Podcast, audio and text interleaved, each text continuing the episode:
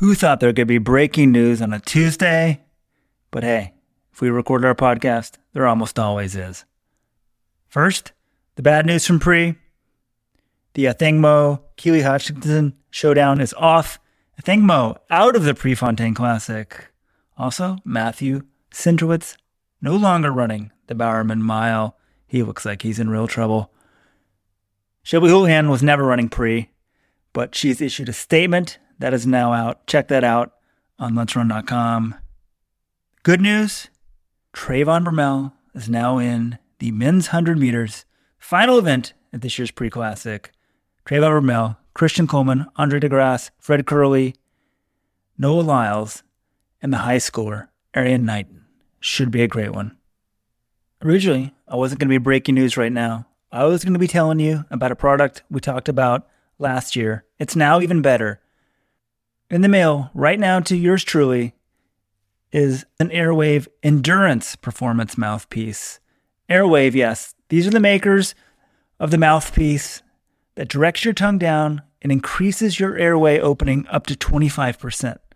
That means increased endurance by reducing your respiratory rate by up to 20%, faster recovery times because your cortisol buildup is reduced up to 50%, it sounds almost too good to be true, but Airwave resulted in an immediate 28.5% respiratory rate reduction during a steady state run. There is peer reviewed research on this by Dr. Dena Garner, head of the research at the Citadel, and Airwave is getting big now in endurance. Yes, the endurance model is on its way to be now. They didn't used to have this, it's a new model. They're now a supporting partner of USA Triathlon. Check it out yourself. You can try Airwave and save a special 10% because you're a fan of this podcast. Link in the show notes. Go to airwave.com slash LR10. That's airwave, A-I-R-W-A-A-V dot com slash LR10. Check it out with a link to the studies as well. Here's the pod.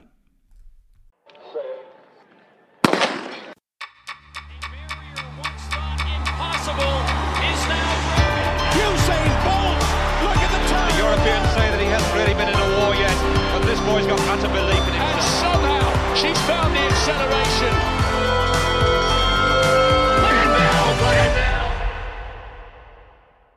Hello, everyone. Welcome to the Let's Run.com Track Talk Podcast, the world's greatest running podcast, where each week we break down the biggest stories in the sport.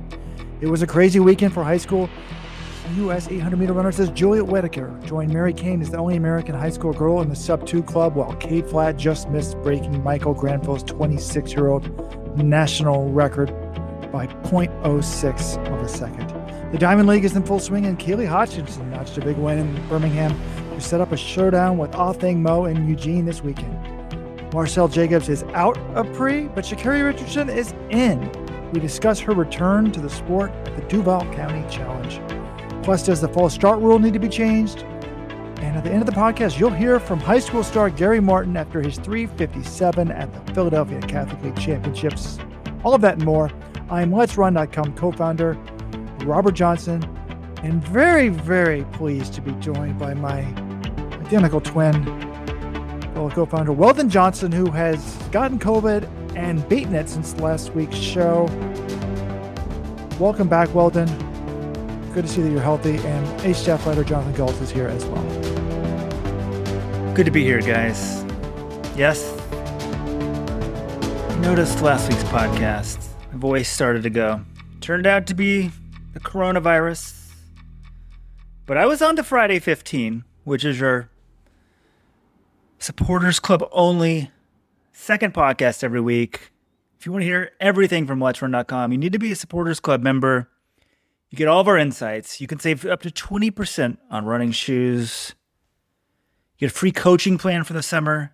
It's the most exclusive club and coolest club in running. Join today, let'srun.com slash subscribe.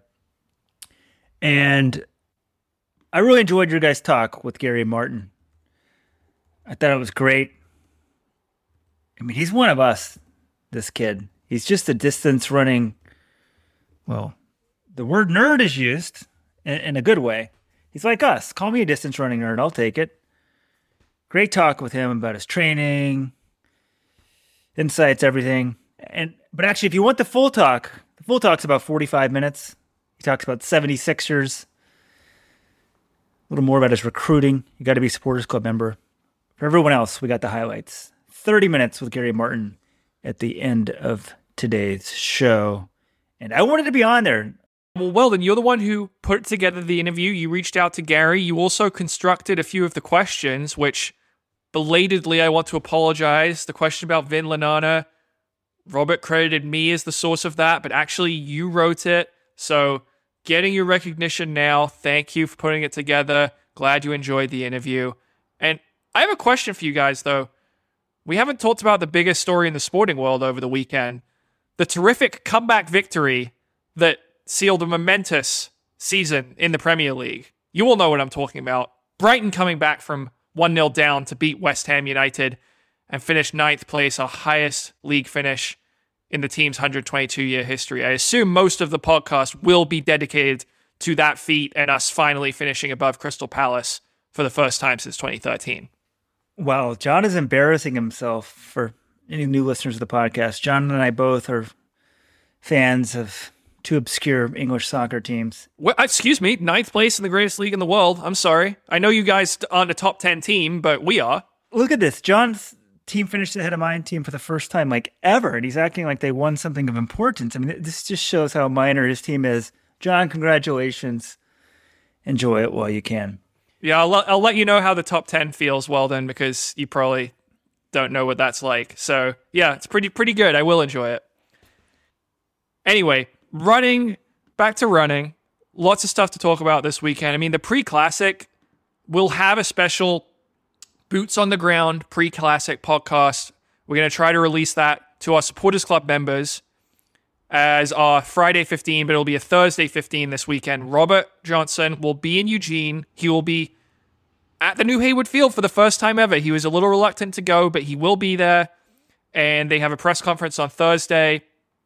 We will talk to him after that and get all the scoop because we've got the US 10,000 meter championships on Friday night. We've got three world record attempts on Friday night. And then we have the most loaded Diamond League meet of the season so far on Saturday. It's going to be terrific weekend. So if you are not a member of the supporters club and you want to get us uh, insight and our previews and everything we learned from the press conference, you want to sign up and join that. Let'sRun.com slash subscribe because you'll get to hear everything from Eugene. I'm so pumped to be going to Eugene, and I didn't want to ever set foot in that town again. But this meet's going to be incredible. I mean, how many world records might fall on Friday night? Women's two mile with Sifan Hassan and Francine Niyonsaba. Men's 5,000. I think there's another one. Am I making that? Men's 5,000 with Joshua Cheptegei and the women's 5,000 with Letesenbet Gidey. So you've got two women, sorry, the two current 5,000 meter world record holders, and then you've got Saba and Hassan, two of the best distance runners in the world, going for a third world record in the two mile. So I think we'll record the Thursday podcast. Let's do it live. I'll be outside, maybe go outside Hayward Field and record it. And then if you miss it live, you can be a supporting club member. Um, supporting club members have already been listening to Gary Martin because we gave it to them right after we recorded it. So join the supporters club now. Let's run.com slash subscribe. But maybe some high schoolers are listening. We've just started advertising the high school training program. Let's run.com slash coaching for more info on that, or email me at coaching at let's run.com or give us a call 844 let's run 844 538 7786 but what should what should we break down first guys? Should we do the crazy fast us high school 800 runners? Sha'carri's return to the sport? It's i'm genuinely curious how many of our listeners want us to start with Sha'Carri because I feel like in the broader co- track and field world and the broader world, you know, it's a sporting world. Sha'Carri's generally the headline. Love her or hate her, people do have opinions and they care about her. So, but like personally, I don't know. We're a distance site. Are we really going to go crazy? She ran at 11:27. Like, do we? You know, I say we start with the high school 800 stars because those were really pretty special performances on Friday night at the Tracksmith Track Night NYC. Wow, we had a Diamond League meet. Sha'Carri Richardson's return. And we're going to start with super obscure meet in New York City. I'm all for it because at this little meet put on by Trials of Miles Racing. They've been putting on some good events recently. We had the same meet. The number two fastest high school girls 800 meter time and the number two fastest boys high school 800 meter time of all time. It's pretty cool that, you know, all these national championships throwing stuff on, getting people that no one's ever run this fast. Now, granted, we got super shoes, so by the end of the year, this both these records could be gone. Well, wh- Weldon, I know you're saying it's obscure meat, and certainly compared to the Diamond League, it's not of that stature. But I'm just going to say there were three meets with an Elite 800 last week. There was the Diamond League in Birmingham. There was the USATF Distance Classic at Mount Sac. But where was the fastest winning time? It was actually the Tracksmith Track Night NYC Festus Lagat winning in 145.02. Maybe that says something about the global level in the 800 right now, but he's had a fine season. He won that race. And then Cade Flatt, the high schooler from Mississippi, sorry, he's from Kentucky. He's going to Mississippi next year. He runs 146.51. He's only six hundredths off of Michael Granville's 26 year old high school record. And yet, I think you can make a strong case it was not the best high school performance of the night because Juliette Whittaker also number two on the all time list, but she actually won the race. She won the women's race at 159.80. And that puts her, you know, I think it was tw- the number 12 time in the world this year. And Flatt was a lot further down in sort of the 40s. So it's a world class run by high school senior Juliette Whittaker. And also breaking the two minute barrier. Anytime you can break a round number barrier like that, it's pretty awesome. And she single handedly doubled the high school sub two club it used to be just Mary Cain. Now she's in there too. Roisin Willis earlier this year ran two flat .06. She might be able. They're going to race each other, Willis and Whittaker at USA's. USA, sorry, they're racing each other at the US Under 20 Championships, which I like. But did you guys were you able to watch this thing live? What were your thoughts on it? Did you were you surprised by the result? Expected it? I most definitely didn't watch it live. And I was talking to you about this, John. I mean, I think there was some social media in this woke world. People like people had better be paying attention to this Juliette Whittaker because she's only the second person to go under two. A lot more people have broken four. And I thought Gary Martin, he's such a nice guy. Like he's tweeting like, "Yes, Juliette deserves all the attention she can get. I'm all for it." So he was saying the right things. I'm not saying we're covering just just to be woke, but I was telling you, John, on the Let's Run Nation, we're a distance running website.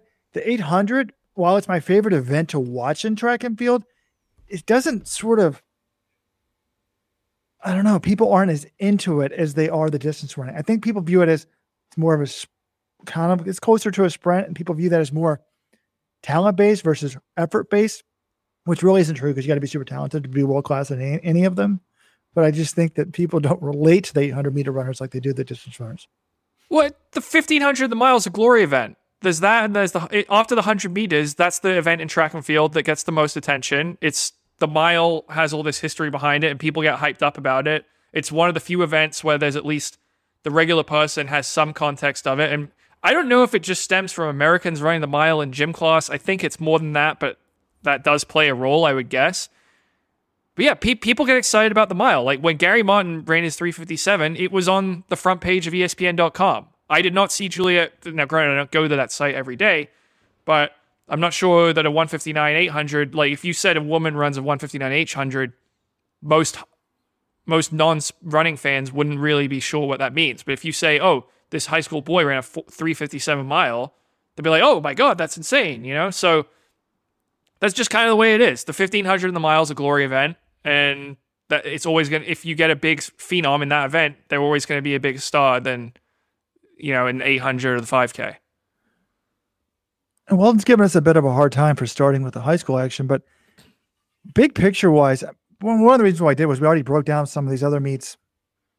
We definitely talked about the USATF Distance Classic on the Friday 15, and I guess Birmingham we didn't at the time, but was how slow the pro times were in all of these meets. I mean, 147 for the winning 800 meter time at the USATF Distance Classic, 145 winning time in Birmingham, 402 in the women's 800, 1447, 201 in the women's 800 USATF. So the pro times weren't that fast, so the high school times get it. And you know, you in our recap of those 800s, we're like, or in the week that was, we were discussing our weekly written recap, which 800 time was more impressive. I think you and I both, John, kind of agreed that Whittaker's is, but there's a thread on it on Let's Run about which high school time was more impressive and also which Polish 800 meter runner had a better career, Adam Kszczot or Marcin Lewandowski. They both retired.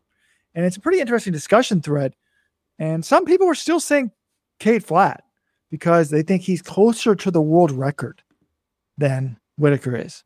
And I'm like, that doesn't move the needle to me at all. First of all, the women's world record was doped. So who's closer to like the best in the world right now? 155 it's basically the best time in the world, right? For Athing Mu. Yeah, sure. And 155.04 last year.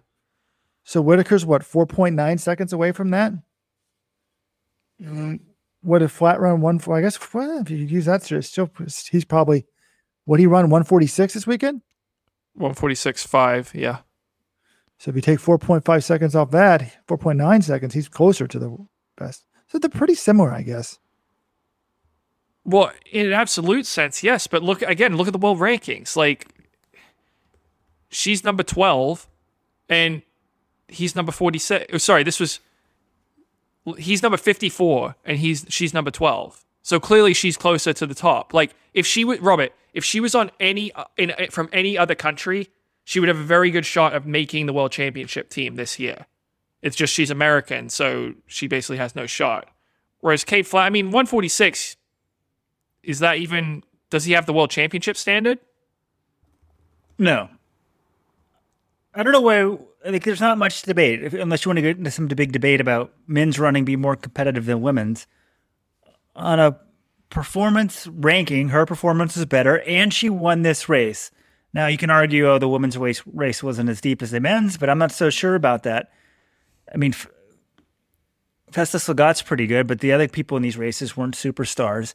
On the women's side, now granted, the two biggest names didn't race. I don't know if they were never racing or what, or at some point when they pulled out, but Allie Wilson and Ajeé Wilson, that's what I was getting center build, building on this race. I mean, they were supposed to have, lead this field and they didn't run, so I don't know when they pulled out. But, I mean, it's great runs by both of them, right? And the women's 800 meter running right now in the United States is so absolutely stacked, both in the senior level and the junior level. I mean, the senior level, oh man, you just good luck making that team. I mean, we've got the Olympic gold medalist, Athing Mu, Raevyn Rogers, who now is getting medals at every Olympics and World Championships. And then you got Ajeé Wilson, the greatest 800 meter runner the last decade, you know, who's still allowed to run. It's crazy. And then at the, at the junior level, you got uh, obviously Juliette Whittaker, but Roisin Willis, Sophia Gorriaran. Like, I'm not even convinced Juliette Whittaker's the best 800 meter runner in high school this year. So, those three girls, I want to see them all square off somewhere this year. They, I think they're racing at the US Under 20 Championships, I'm pretty sure, which is held concurrently with USA's in Eugene at the end of June. So if you're going to be at USA spectating, make sure you get there for the women's 800 final, the under 20 meet, because that's going to be terrific. And just for a little context, neither of these athletes hit the world championship standard. So it's 159.5 for women and 145.20 for men. Clearly, Whittaker was closer. I look. I don't want to be, demean what Cade Flatt did because 146 for a high school boy is also insane. Remember, Donavan Brazier ran 147 a few years ago. We were like, people were losing their minds he's now half a second faster. So that was really impressive. The thing with me with Cade Flatt also is this kid is so damn confident. I just started seeing message board threads on the guy saying like I'm the greatest. He's like the Muhammad Ali of boys high school 800 meter running. I mean, do you guys have any comments on that? Yeah, he said I think I'm the best ever I think I should have hit that mark today. I've still got time. I ain't done yet. And he's on Twitter. He's been posting his progression. He's, th- you know, he's called out months ago he was going to break the high school national record, and he actually has the talent to back it up. Now, some people don't like that. He's definitely cocky. He doesn't mind bragging, but he also can back up back it up with the goods. So to me, that's interesting. A guy like that is more interesting for the sport. I enjoy following it more when you have a diverse array of characters like that. But I can understand if you, if you don't like someone who's cocky and you prefer a more humble athlete, K Flat's not going to be for you. I was going to ask about that. Uh, What do you guys think of his persona, his talking? Originally, I liked the cockiness, and I called John up yesterday. I was walking my son to the park, and I said, "John, if my son's if he ends up being a star runner, do you want him to teach him to tr- talk trash?" And John said, "No, you teach him to be respectful." But I like K Flat. I said, "So you're being a hypocrite?" He said, "No, as a journalist, it's more interesting to cover someone like that. But if it's your own son, you don't really want him to be like that." Now, I've got a text message here from my source that's never wrong. What do you guys think about this? He had heard that Cade Flatt was at the meet wearing a person. We need to see the picture of this. If anyone has a picture of this, please send it to us to podcast at let'srun.com or tweet it out. He was wearing a personalized UFC jacket that had flat written on the back, and he had his own uh, PR handler walking around with him to handle the media request. So if anyone can confirm this, please send us pictures immediately. We probably should have Cade on the thing. He'd love to show on the on the podcast, but he's a big UFC fan. Well, news Muhammad Ali, he probably thinks boxing is passe. Like he's trying to talk up a game, but I don't know, man. When you say you're the greatest ever, should he at least say the greatest high school ever? He's clearly not the greatest ever because he got his ass handed to him in this race by about four professionals. Well, yeah, I think that's sort of implied. But all right, there was one other thing because this gets to why Allie and Ajeé Wilson, which would have been a great matchup, why they both scratched, is this meet was delayed due to weather. And Robert has held a theory for a while that special performances arise either before a storm or right after a thunderstorm. I don't know if there was any thunder, but it was raining on this thing. And then we do see these two really fast high school 800s. And if you go back to 2008, the same stadium, Icahn Stadium in New York, there was a big rainstorm uh, at the Reebok Grand Prix. They push back the men's 100, and then Usain Bolt comes out and runs 972, the world record for 100 meters. Even Robert, what was the story with Bob Beamon in the 1968 Olympics? Apparently, he, he got his mark in right before there was a massive storm in the long jump, correct? Yeah, the award ceremony was downpour. He jumped, then I think he started raining mid competition. And Lee Evans, I don't know if any any guys that were watching 68 or gals, please email us too. Lee Evans came like right after Bob Beamon, but I don't know if that was before or after the rain. So was, when we were kids, well then when the, when it would get cloudy in Texas, our dad would say something special could happen today because my dad was obsessed with that 1968 Olympics and that Bob Beamon jump. So I, I was doing some research for it. Scientists too, like if you know, let us know. 844 Let's Run. Like they've done studies on the eons and positive and negative and You mean ions, Robert? ions, whatever. They've never been able to prove that it helps your performance or endurance. But they did say I was reading it, it makes people feel like euphoric and it like definitely changes your mood. So I don't know. Ooh, this is starting to get a little overly spiritual with mood rings and power bracelets and all that sort of pseudoscience bullshit. But I do kind of like the mythology of like, and I, I, I, I don't know when I'm out there and it's right before a storm or it's like it's all cleared up afterwards. It kind of does feel cool when I'm out there. Like, so I don't know. Uh, Even if there's not something to it, this is one of those kind of things I kind of want to believe that there is. Well, really, the thing is, really dense air is lighter. It, it- it's easy. There's less resistance if there's like 100% humidity. So maybe that could be it. Yeah, we need some scientists to get to the bottom of this because I think there's definitely something there. The more you think about it, now maybe it's some primal thing, right? It, maybe the mood does factor in. The storm comes through, you're sort of we just relax, and you can get the most out of your body when you're just sort of super relaxed.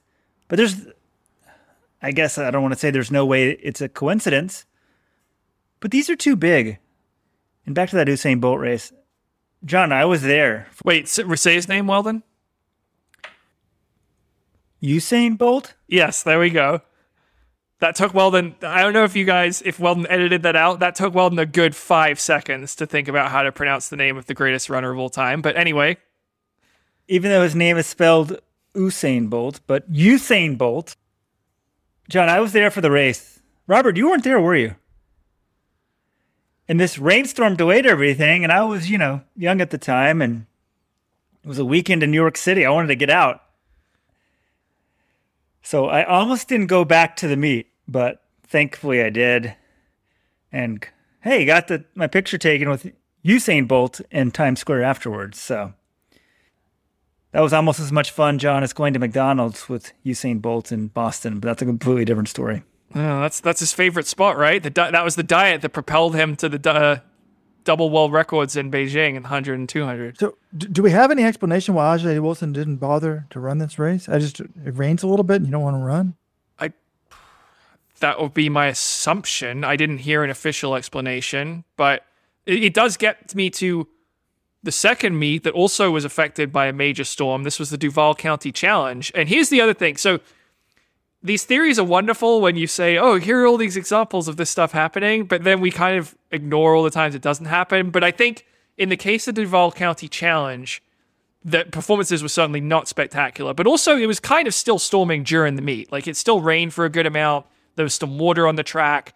It was really poorly lit because I think I didn't know I didn't hear the official explanation, but maybe they just were planning on having it earlier and they weren't set up to have a light meet at night. I, I don't know exactly what happened there, but that meet was delayed massively by a huge thunderstorm. And as a result, you have Michael Norman, Grant Holloway, Erriyon Knighton, they all pulled out.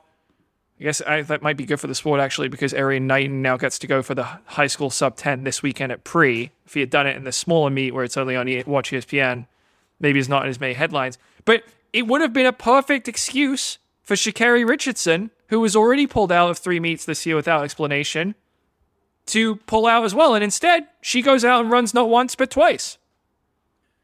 Well, John, I can explain the weather difference here. One, the first race she's running into a headwind. I think the second race it was actually raining while she was running. Yes. So the storm had not passed through. The storm has to come through or have not come yet. Can't be mid storm for this theory to work. Scientists, please call us at 1 844 Let's Run. Get to the bottom of this. But uh, the times are not that fast for Sha'Carri. But what do you guys think? Optimism? After this first race, I was fairly pessimistic because she was racing some of the top women in the country, and she wasn't that far back. She runs 11:37 and finishes fourth, and ahead of the winner was Aleia Hobbs in 11:28, who's run like 10.95 this year. Then Brittany Brown, who's run 10.66 windy. She was second in 10, 10.30, sorry, 11.30. And TT Terry, who won that 100 at Mount Sac, she ran 10.7 windy. She ran 11.34. So if you consider that it was into a headwind and the women she was facing are all, you know, basically sub 11 or capable of sub 11 this year, I would put Richardson around 11 flat shape right now. But I looked at it. She didn't have a great start. She didn't look that great closing down. So I don't- wasn't did too you watch this? optimistic. I don't. I guess you guys didn't watch the same race I did. Look, I watched this race live. She does move the needle. Y'all texted she's about to go, and I found ESPN three. Boom! I was watching this race. I wasn't watching some high school race, and her start was horrific, but I thought she was closing pretty well. Is she in good shape? No. Is it is a professional? Does she need to take her job more seriously? Absolutely.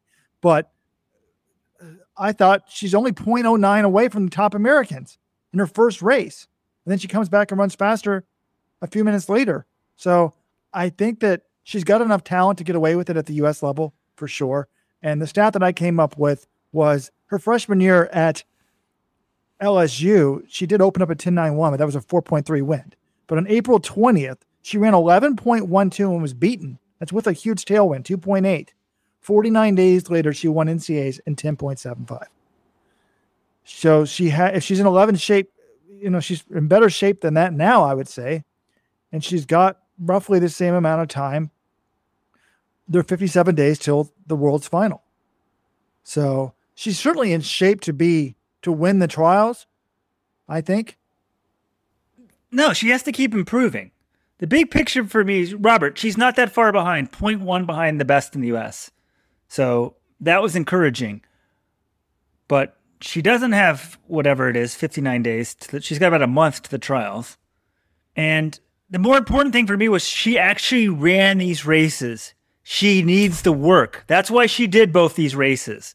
Now, maybe she'll be fine this weekend by pre, but she knew, oh, I don't know what her, if she wants to like not embarrass herself at pre, or what the goal is for Pre to try to win Pre, but whatever it is, she's like, I need the work. I have to race. And she's one who's like shown get some get some races in, get some reps in, and then perform on the big stage. So she hasn't she had pulled out of what three straight races, and now some more details are are, are coming out. Um, she her relationship with Janeek Brown, who was the 2019 NCAA 100 meter champion, hurdle champion at Arkansas, ended terribly. They've been ex- exchanging accusations on social media, and that's public now. So before people kind of wondering what was going on, but I think we kind of now know what was going on. If your personal life is not going well, it's hard to run well. So hopefully now she can get focused on track. Obviously, take care of her personal life as well. But she doesn't have a ton of time. But to me, overall, the big picture is encouraging. Well, one thing I just want to clarify: she ran a second race. I know you sort of hinted at Weldon. There was originally supposed to be prelims and finals, but the schedule got all mucked up because of the weather delay. So they ended up running five, just one section finals. She was in the fastest section. And then they allowed some women to come back. They flipped the track, which actually didn't end up making a difference because the wind was like 0.01 for this final race. But they allowed some people to come back and run a second race. The top two from the race Sha'Carri was first in, Aleia Hobbs and Brittany Brown, did not double back, but TT Terry who is now, I think, her training partner with Dennis Mitchell, she did. And Sha'Carri won that race at 11.27, just for context there. Robert hinted at that race, so she needed the reps. That's why she comes back for that second race. But the question to me here is like, okay, yes, I think she can still win the U.S. trials, but the top, all the other top American women, there's a pretty big gap between them and the very the top two Jamaicans. We've got the two best 100 meter sprinters of all time going at the same time right now Elaine Thompson Herah and Shelly Ann Fraser Pryce. Now, Sha'Carri, she's run 10.72 at age 21. She has the potential to possibly get on their level if she kept improving. And to me, I just, you know, we've already seen Shelly Ann Fraser Pryce run 10.67 this year at altitude. I, I'm just not convinced that in 59 days she can get up to the level that's going to take to challenge those women. I guess the question should be why do we think she would beat Elaine Thompson Herah this year? Oh, I, I don't think she would, but she again running she ran faster at age 21 than Elaine Thompson Herah did. So she does have this high potential and the question is like can it maybe that's an unfair thing to put on her to say, "Oh, you should be able to go out there and compete against two of the best ever to ever do this event." But that is sort of the expectation is like I, I don't know. Maybe, yeah, maybe it's not fair to lump that on her, but with her talent, that's kind of what you think. Oh, could this happen? And maybe it's just like, uh, no, this is actually a lot harder than it, than it is than you think to get to that level. This is look. This is that's exactly what I said. Look, she, she's fine for U.S. She's fine for probably getting back into PR shape. But the reality is, even if she gets to ten seven five shape, if she gets to the shape that made her a superstar at 2019 NCAAs, that's not good enough to win the worlds, most likely. So if you want to be the best in the world at something, you can't be focused for three months. It's not going to happen. Like uh, there's probably nobody on the planet that can do that in any sport. Even Usain Bolt, like I, men don't open up 0.5 of a second off where they need to be, you know, to win. Point. Well, if she's 11 flat shape, she needs to be at least 0.4 faster. So, you know, she, she but I'm happy that she's all or, she seems to be an all or nothing type person. She's very emotional. So I'd heard the rumor that she sort of just was AWOL from practice for several months and down. Maybe that was making sense. Maybe she went down to Jamaica. That didn't go well. She's obviously focused now. But the key is like, what are her expectations for this race this week? She's going to get it handed to her. Just hopefully she improves. If she can run a 10 9 or 10 8, that's a really good step in the right direction. All right. There's another interesting what? sprint development that John came up with. Why don't you tell people, John, about what Aaron Brown did at the Diamond League meet? Because this this result has gotten zero attention. Yeah, I missed this when it actually happened, Robert. Because well, I you did. See- you weren't the only one. No one did it on the broadcast either. Yeah, Robert. Really interesting story here. I learned about it from Rich Perelman's newsletter a couple days after the fact because I didn't see the pre-broadcast window portion of this meet, but Aaron Brown of Canada was originally going to do the 4x1, I think maybe only the 4x1, and then he was in the B heat of the 100. But then at the last minute, they sort of say, hey, we've got a lane in the A section, the Diamond League 100. You can run that as well. So he goes out. He's only second in the B heat in 10.23. But then he comes back and he wins the A heat, the Diamond League 100, in 10.13. Now, 10.13 is not usually fast enough to win a Diamond League 100, but the reason why he won here is because there were two disqualifications. Trayvon Bromell, who's the biggest star in the field, he full starts, blatant full start, and he's thrown out. And then Zharnel Hughes, who has now got a disturbing pattern of DQs. He's been DQ'd in four of his last seven hundred meter races. Really, that's becoming a real issue with him, is full starting. He full started in the Olympic final last year. Uh, he also full started. So you're you're down two of the best guys in the field, and Aaron Brown comes up and gets it done, runs 10.13. So really interesting story, but it also gets to a larger discussion because I was watching this and I'm like, wait a minute. If we're in a position where Trayvon Bromell flies all the way to England to run a Diamond League meet, he's one of the biggest stars in the sport. And okay, yes, he did full start. It's against the rules, but now we're just going to throw him out and no one gets to see him run is this how the sport should be operating? To to me, I think the Diamond League full start rule needs to be overhauled. We have a pro- problem enough getting our top stars to race at the biggest stage and getting them to square off against each other.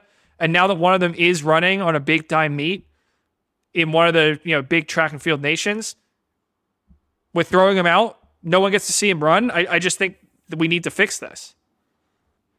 Absolutely. I think the rule needs an overhaul. I think that the rule as a whole has been good for the sport. Like if you're a young guy, you don't remember what it was like. You used to get to every major championship and there'd be three or four false start because every runner in the field got one false start. And it would take forever. You hit false start, false start, false start, you hit four or five, and then it would go off. And then when they switched to no false starts, people were like, oh, the sprinters can't do this. It's impossible. It's going to be a disaster. It hasn't been a disaster. It sped up the, the, the pace of the meet. But does anyone remember? I think it was Berlin when Usain Bolt was thrown out of the final for the false start. And I made a That was famous debut video. Went through 2011. I do remember that because Robert, you had a big breakdown on YouTube after or Vimeo or something. the guy next to him flinched. No one saw it except for me. And, and to this day, I've never received an apology from World Athletics or a thank you from Usain Bolt's management. But you should not be throwing the stars out. To me, it's simple in the Diamond League. You have two solutions. One, let them run and they're invalidated. Like you can count the time, but any world records would not count. And the prize money, no. They get no place, but they can run the time just to let them run the race. Because it's not like it's an what you do really impacts other people. You're trying to run as fast as you can. I think that would be one option. But my main option going forward and for the worlds is, but this might be bad for the timing because maybe people might be doing it on purpose, is you just move people back. If you false start, you move them back one meter or two meters or whatever. Maybe you should make it pretty substantial. And they have to run from there. So that way, if Usain Bolt false starts, he's not thrown in the first round of worlds. You don't have to like throw him out of the meet. He can just move back two meters and still qualify. That's my solution. Tell me why it's not amazing. Robert, you actually just blew my mind. That actually is pretty amazing because initially I was going to say I I didn't mind the change to one full start and you're done because we've been to track meets where the timing gets up messed up or where there's multiple full starts in a heat. No one likes that. The athletes get mad about it. They're not going to be able to perform to their best level. The spectators don't like it. I do think it's a positive change, even though, yeah, the biggest star in, star in the entire sport, Usain Bolt, got DQ'd in the World Championship final in 2011. But that's sort of the cost, you know, that, that's the rule. I, I'm okay with that. Everyone knows what the rule is. Like you said, I think the Diamond League solution was fine. But for the World Championships, my opinion was I think we should keep it in. Like, that's the, no one's getting appearance fees to run in championship meets. You're there, you have to follow the rules. If the star goes home, so be it. I'm okay with that. But you're moving the start back. th- Like, how cool would it be? Like, you need Thank to you. find like the right distance. But if you're the World Championship final and you get there and Christian Coleman full starts, and then it's like, okay, he's not done though. Christian Coleman now has to run 102 meters or 103 meters. If he still wins that race afterwards, that's a, such an amazing story. Like, how epic is that? So I actually think Robert. Okay, yeah, and the time, like he still gets his time, and then we're trying to compare, like, oh, what would this be if he actually ran 100 meters? I actually really like this solution. I was going to move it back one meter. Would that be 0.1 of a second? Roughly. I mean, for one of Robert's ideas, this is actually pretty good. I hate to admit. But all I know is when I'm watching the Birmingham Diamond League meet, I want to see what Trayvon Bromell can run for 100 meters. So figure it out. I don't if he can run under quote, quote unquote protest, and then afterwards like, oh, we we determined that you did a false start. I don't care. I still want to see him run. And that's sort of the beauty and the problem with our sport at the same time, right? We want to see the sports stars. At the end of the day, almost everything until the World Championships, except for the USA Championships, which is a qualifying meet, is theater. But I want to be entertained. I want entertaining theater. I don't want like I bought a ticket to go see, you know, Samuel Jackson, and then they pull him off the stage right beforehand because he coughed or something. So figure it out somehow. Do you guys think back to this other hundred? It might have been an advantage for Aaron Brown to run the two heats. We're, uh, I used to be under the impression that you know the semifinal tires you out for the final, but I don't think it does at all. We saw this at NC indoors in the 60. There was a false start. They reran the race. It depends depends on the athlete, Weldon. I think some athletes it's beneficial for. Marcell Jacobs, he seems to do really well with running fast prelims and then he gets even faster in the final. But remember last year in the Olympics, Ronnie Baker and Su Bingtian, they both beat Jacobs in that Olympic 100 meter semifinal. They both ran personal bests. Neither of them came that close. You know, they couldn't deliver again in the final. So now, Aaron Brown didn't run a personal best in this prelim, but I think for some athletes it is a benefit, but for some athletes it might not be. It's sort of case by case. Aaron Brown probably seems like one of the guys who might benefit from it. Good point, John. Uh, Ronnie Baker would probably like us all to call him the Olympic champion. One caveat about my false start rule: I definitely think it should be for the worlds because you don't want to be throwing Usain Bolt. It's it's a perfect excuse for like the first round of the worlds. You don't want to be throwing Bolt out, so you got to kind of have a get out of jail card. You move him back a couple meters if he does false start. But Diamond League, you don't want a lot of people doing it because you don't want to have four or five false starts. Could you? You could have him run under protest, but or what if you just said this rule only applies to people ranked in the top 20 in the world? If you're somebody lucky to be a top 10 in the world, if you're somebody, and then you get rewarded for getting this rule ranking. People, oh, that's not fair. Well, they, they, they give they give you know top seeds in tennis tournaments buys all the time. They have an easier path to the final. So you have an easier path to the final because you had a great regular season. If you make a mistake and if you're nervous, you get to eh, back up a little bit and try again. And I, because I don't want to have the lane filler holding the meet up. If they fall start, they're out. That's a good point, Robert. We always think I always it has to be fair and equal. But all these years I never realized it. Like golf is fair. Everybody's out there playing the course at the same well, relatively the same time. But all these years, John, like Roger Federer, Robert's good friend Serena Williams, they've been out there playing an easier field than everybody else. You're the number one seed. You played the 128th in the first round. Like, hey, it's unfair, Robert. Like, kind of, I'm half joking, but it's actually true. I never really thought about it. The number one seed, obviously, not only are the, the best player, they then have an easier path to the final. Think about that's how the NFL playoffs work every year you know, the Green Bay Packers, they get the number one seed. They get to face the easiest remaining opponent, and they don't have to play in the first round. So and they still find a way to lose. so yeah, I'm, I'm not totally. I mean, look, the focus has to be on the stars running these big meets, and I don't want to see Star thrown out of a Diamond League meet for a full star. I'm okay with it at Worlds; it doesn't bother me as much, but I also do think Robert's solution creates some more drama. So I'd love to see how the athletes feel about that as well. So elsewhere in Birmingham, you know, we had Abel Kipsang win the 1500, and he's been on fire this year. You know, we saw him win the Kenyan World Champion, well, not World Championship trials, the Kenyan African Championships trials. We saw him win the Nairobi Continental Tour meet. Then he won the Diamond League opener in Doha, and then now he's won in Birmingham, and he's running the mile this weekend, the Bowerman Mile in Eugene at the Prefontaine Classic, which is just totally loaded. You've got him, you've got Jakob Ingebrigtsen, Timothy Cheruiyot, the World Indoor Champ Samuel Tefera, Cooper Teare, Ollie Hoare, Cole Hocker. I mean, Matthew Centrowitz season debut is just going to be fantastic. John So- certainly is not a meat promoter. He's just sort of, oh, and they got to kill Portier, Cole Hocker. John, I'm so excited about this race. Look, you've got the studs up front, but I would pay just to see Cole Hocker versus Cooper Teare. I, buddy told me that the Hocker wasn't running, it wasn't something else. No, baby. I looked at that start list this morning. Cole Hocker, Cooper Teare, kept saying to, to Farah, Ingebrigtsen. You know, uh, Kipsang's been doing well, John, but do you think really Jakob Ingebrigtsen's worried about that? He sees a 335 winning time in Birmingham. He's laughing at that time. He does Well- that in practice. I don't think he'll be laughing at it, but he also ran 331 at altitude in Nairobi, 331 flat. Do you think he'd laugh at that time, Robert?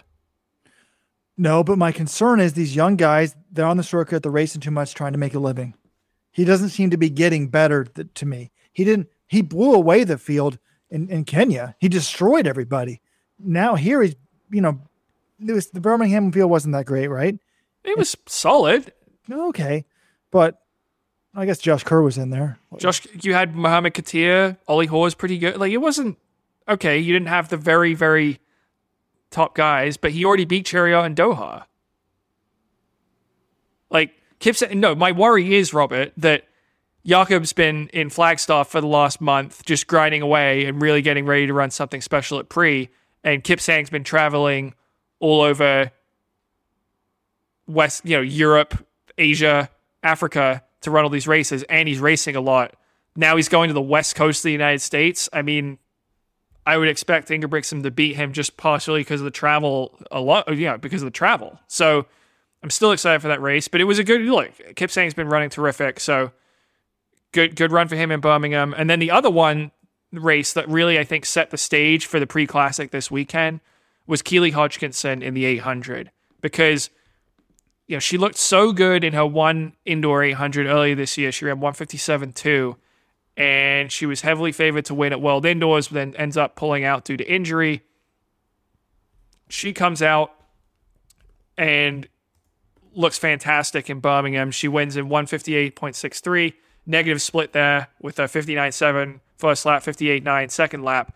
And now this weekend, she's going to race against Athing Mu. And the last time they raced, Athing Mu kicked the crap out of her at the pre classic last year. It was not close. And the big question is this going to become a rivalry? Because right now, I think Mu has never lost to Keely Hodgkinson. And that's what I want to see. They're squaring off for the first time in 2022. Is it going to be more of the same last year where Mu won both their matchups, or can Hodgkinson, you know, stake her claim here? Robert, I totally agree with you about promotion. Is this going to become a rivalry? Last time I looked, this is the 19 year old Olympic champion, the 19 year old Olympic silver medalist. It already is a rivalry, John. What, I guess so. When Federer used to beat Nadal all the time, it wasn't a rivalry. It's still a rivalry. These are the two best 800 meter runners in the world. Hutchinson is now 20, but they're like super young. This is great. Like, Pre is at like the perfect time this year. I'm glad it's early this year. It's not early. It's the same time it almost, the only time, it was late last year, but it's always Memorial Day weekend pretty much. But Fine.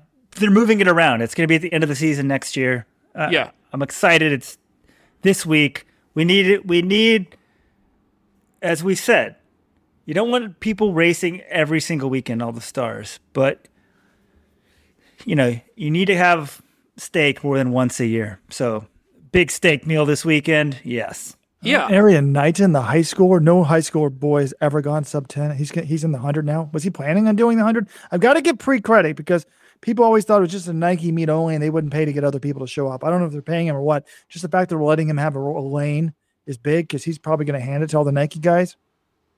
But Robert, I just want to talk about this Mu versus Hodgkinson thing. I do think it will be become a rivalry. Hopefully, it's the defining 800 rivalry of the next decade. But do we consider a true rivalry if someone hasn't won yet? I know they've only raced two times, but Robert, when you if so if someone like let's say Athing Mu, they both go one two in the world again this year, but I think Mu wins all their races. Like was Francine Niyonsaba versus Caster Semenya a rivalry? They would always go one two, but it was always the same order.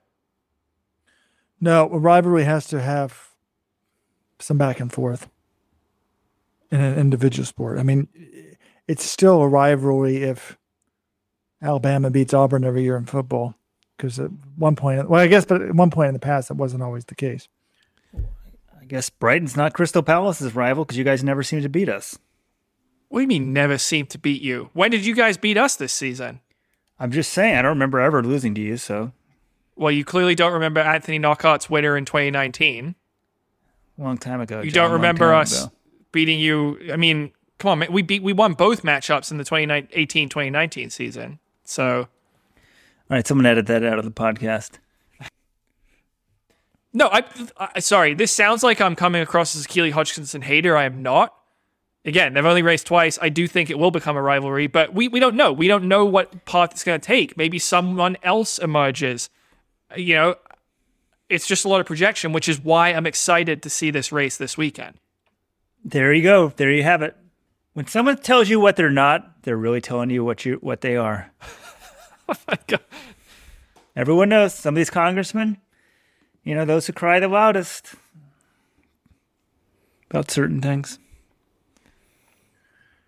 John, why do you hate your own? John's, you know, half British, has to dislike the British athlete. Just it's really sad, John. You need to be uplifting these young stars as as um Gary Martin tells us.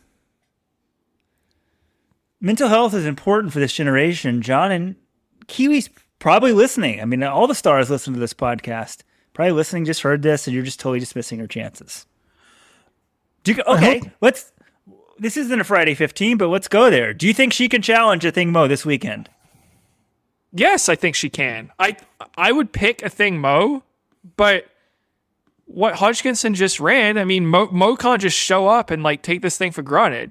Hodgkinson ran a negative split 158. So if she gets in a race with the thing Mo and they really go for it, they got the wavelight or whatever, I could see her running 156 or 157. But I could also see Athing Mu doing that right now. So I think I think she can definitely give her a good race. I would not be totally shocked if she won, but I'm still picking Mu.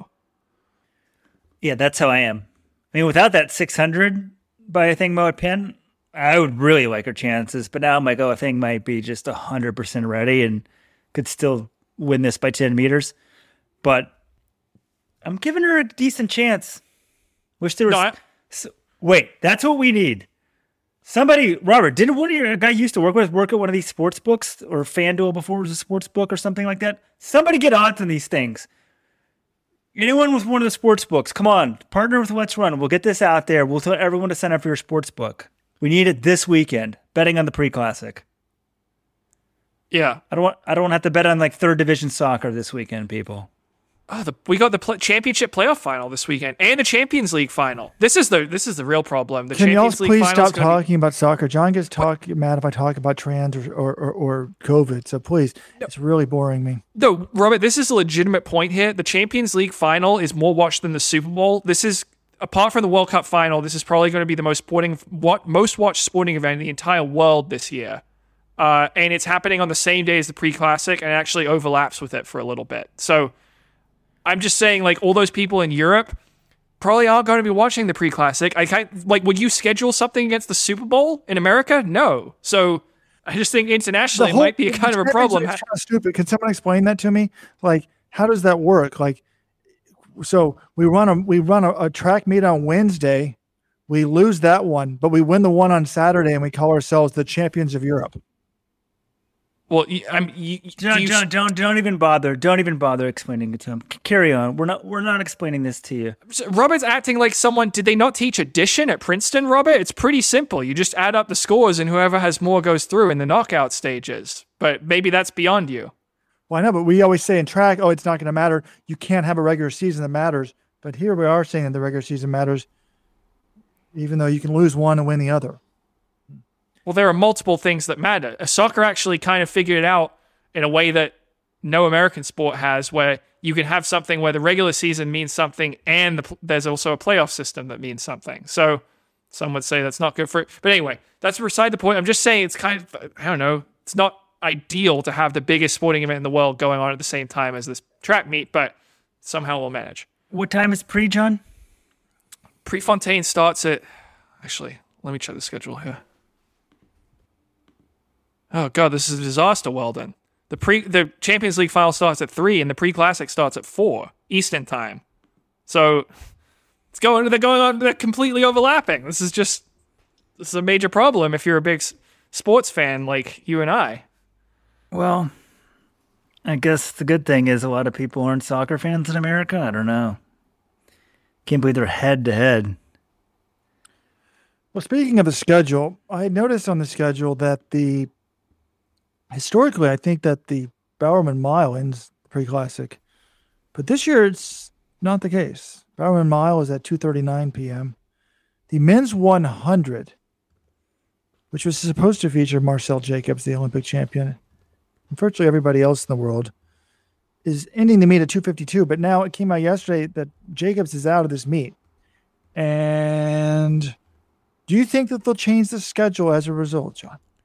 If you're a pre-classic organizer listening to this, I would urge you to do so because to me, with, without the Olympic champion in there, I know it's a good field, but I'm more intrigued by the Bowerman Mile or that women's 800.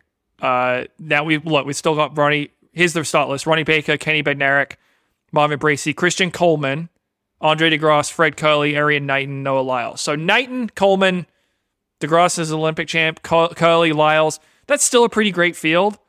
But if I was designing it from the start and you always end with the Bowerman Mile, I don't minus Jacobs, I would still keep it. I would put keep the mile as the last event. But what what do you guys think?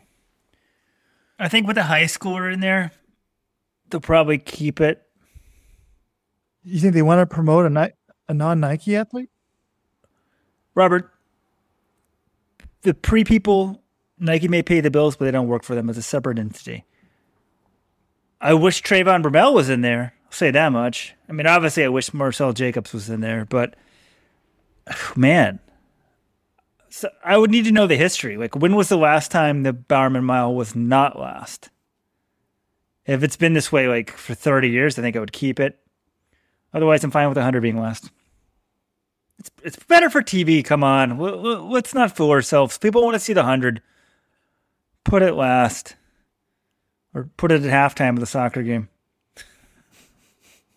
That might be the real solution for the international fans. But yeah, no, I just I, it would be pretty cool. I hope that they're playing up the area nine sub ten angle. If it happens, they you know he does like a victory lap with someone who win who who wins or what guys. I don't think he's going to win. I'd be shocked if he won, but he has run 1949 this year. Do you give Erriyon Knight any chance of winning the men's 100 at Bow at the pre-classic? I was giving him some, but then I'm like, that would be absolutely foolish. I mean, he lost to what was the guy's name? Blake. Oh, th- who cares about that result though? That was in a freaking windstorm in Bermuda. I'm, I'm ignoring the result of that race. I have to give him some credit. 1949. This may be the great. If he wins this race, which I think is a possibility, unlikely because I think he's more of a 200. Didn't he run a pretty quick four? It's gonna. We're gonna be thinking this was obvious. He's the greatest runner ever. He's better than Bolt, etc. But one thing that annoyed me, I'm looking at here is this Friday night pre-classic stuff is all behind the paywall. So why can't USATF just make that part of your USATF membership and then get people to sign up? Instead, they're to make people in Europe sign up for Runner Space Plus. Robert, it'll be 3 a.m. in Europe anyway, so it doesn't really matter. But I agree with Robert 100%. If somehow Knight wins this race, move over Usain Bolt, it's over. I mean, it, he will win the worlds at probably 100 and 200 this year, and it's the greatest ever. Like, it'll be like, oh, everybody thought Bolt was just a 200 meter runner, and then they're like, oh my God, he's actually the best 100 meter runner ever. So if somehow he, he he's th- that good of a 100 meter runner, like in the span of you know, nine months, he transformed himself this much. Ball game over. But guys, this is not the Friday 15. We're having a whole different podcast on Thursday to break down the pre classic. But what a meet it's going to be. Yeah, I know. We did. We barely even talked about Niyonsaba versus Hassan or the world record attempts. Yeah, it's going to be fantastic. In terms of action from this week, anything else you guys wanted to cover before we hit the Gary Martin interview. I'd like to give a happy birthday shout out to Cade Flatt, who turned 19 yesterday. Cade, if you are the greatest ever, you kind of need to win the Olympic title this year, like Ah Thing Mo. Otherwise, you're not the greatest ever. I mean, I know that you would beat Ah Thing Mo in an actual race, but not even Wait the greatest second. U.S. high school 800 star. Cade Flatt's 19 too. This is just like again, he's legally allowed to compete, but him and Natalie Cook, they're a year older than a lot of than these kids they're racing. Like Cade Flatt is the age of a typical high uh, college freshman at this at, right now. I, I didn't realize this, but it's true. There are plenty of high, high school, plenty of college freshmen out there who are younger than Cade Flatt. Well, he's born in May, John. What do you want him to be? The youngest in his class or the oldest? Yeah, I'm not, I don't care. I don't I don't know. I'm just saying like you guys because you were born in July and you guys were the oldest in your class, you you don't have it again. If you're born, if you're turning 19 in May of your senior year, you are one grade but be you're very old for your grade. You probably should be in the other grade. It's just we it's I didn't realize this. But it's interesting that the number of recent high school athletes who have been very these historic times who have been old for their grade. Cade Flatt, Natalie Cook, Noah Lyles, all of them were old for that grade. I just I didn't realize this until now. Well, there we go. I apologize to everyone who listened to the first part of the podcast where we praised Cade Flatt. Just go back, re-listen to that, and remember he's 19, not 18. But he was 18 when he ran his time, so that would have been fine with John. But he's year No, no, it's not about 18. It's about turning 19 in your senior. If you're turning 19 in May of your senior year, I don't care if you're 18 in 360 days. It's not about 18 versus 19. If it's about where your birthday falls in the calendar, he's old for his grade. That's just what I think it's worth noting. I wish I'd known it earlier, but it's still, still 146 for an 18 year old is still freaking ridiculous. Don't get me wrong, but it's just nice to know. I would have noted it somewhere in our coverage. I think. We should have asked Gary Martin for his birthday. Oh, I just looked it up. 23rd December 2003. So he turned 18 during this school year. He's in the correct grade. Glad you approved, John. I mean, some states you can change your ginger middle of the season, but if you're like three months old, look out, John. John's having nothing to do with it. He's not three months, but he's, he's like he's like a year older than some of these people. I'm just saying, do you not think it's it's probably an advantage, right? It does not hurt to be like people get so mad about all the BYU kids. They're like, oh, they're in their seventh year or something. You would have to think a 19 year old is more likely to be running faster than an 18 year old in high school, right? Well, last week I was wondering why would New Balance spend hundred thousand dollars a year giving Christian Noble a contract when he's older and slower than Drew Hunter? But then I realized over the over the weekend as well that Weldon Johnson, when he was 26 years of age, had like a 29 49 10,000 meter PB. And then he ended up running 2806. And there, there was no shoe technology invention. He dropped his PB by more than a half minute and a half at between the ages of 26 and 28. So maybe there is some hope. But I have some breaking news to report. A source that is never wrong sent me this, his second text. Me- I, I revealed his gender. His second text message during the same podcast recording. Is anyone really shocked that Robert's source is a male, though? I'm I'm just gonna say I'm not so totally surprised. Could be my Hillary Clinton speechwriting friend. Yeah, but you already referred to her as your Hillary Clinton do you know they're not we the know same that. source? No, it could I guess it could be. That would be the long con, but There's a Twitter message. We're proud to introduce Olympian, NCAA champion, and 2021 National Coach of the Year, Duane Ross, as our new director of track and field. Duane Ross, folks, has left North Carolina A&T. John, where has he gone? John will be able to think about this if he thinks about this. What? This is so easy. What do you mean? well, I'm just trying to think of what jobs just opened up. J- John, I, I was just thinking, you guys were talking about women. I'm like, we haven't talked about the big story in Let's Run this week. Oh, Tennessee.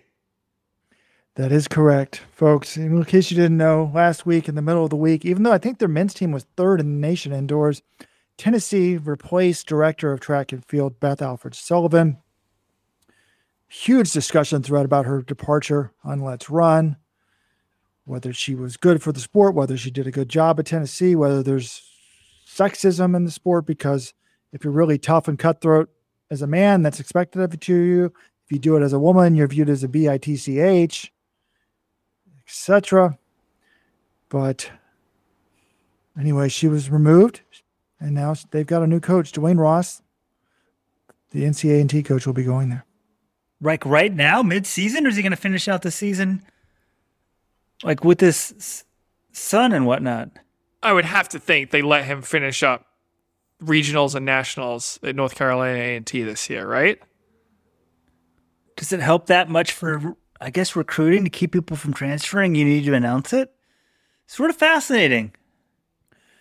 I'm reading from the press release, folks. In addition to building on his track and field coaching staff, Ross will work closely with athletic director White to aggressively canvass the worldwide track community for an elite distance coach to oversee Tennessee's cross country program. Robert Johnson is available. Robert, are you going to reach out to them? Because I know they don't always come calling for you these days. You've been out of the game for a while. Would you move to Tennessee and take over the distance program if they give you a full set of scholarships? UT and orange and white has always been part of my heart, but that's the University of Texas.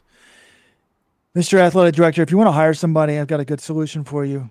If you don't hire me, I'd rather be a pro coach. And I'm not sure why Hoka didn't go for me. And I'm not sure why Hoka didn't go for this guy last week. Maybe he doesn't want to coach the, the marathon. He's already in the SEC. He's already got a track record. His name, Ryan Vanhoy. Wow, the Tennessee athletic director's name is Danny White. Not the former Cowboys quarterback, but a little interesting connection there. All right. That it for this week, guys?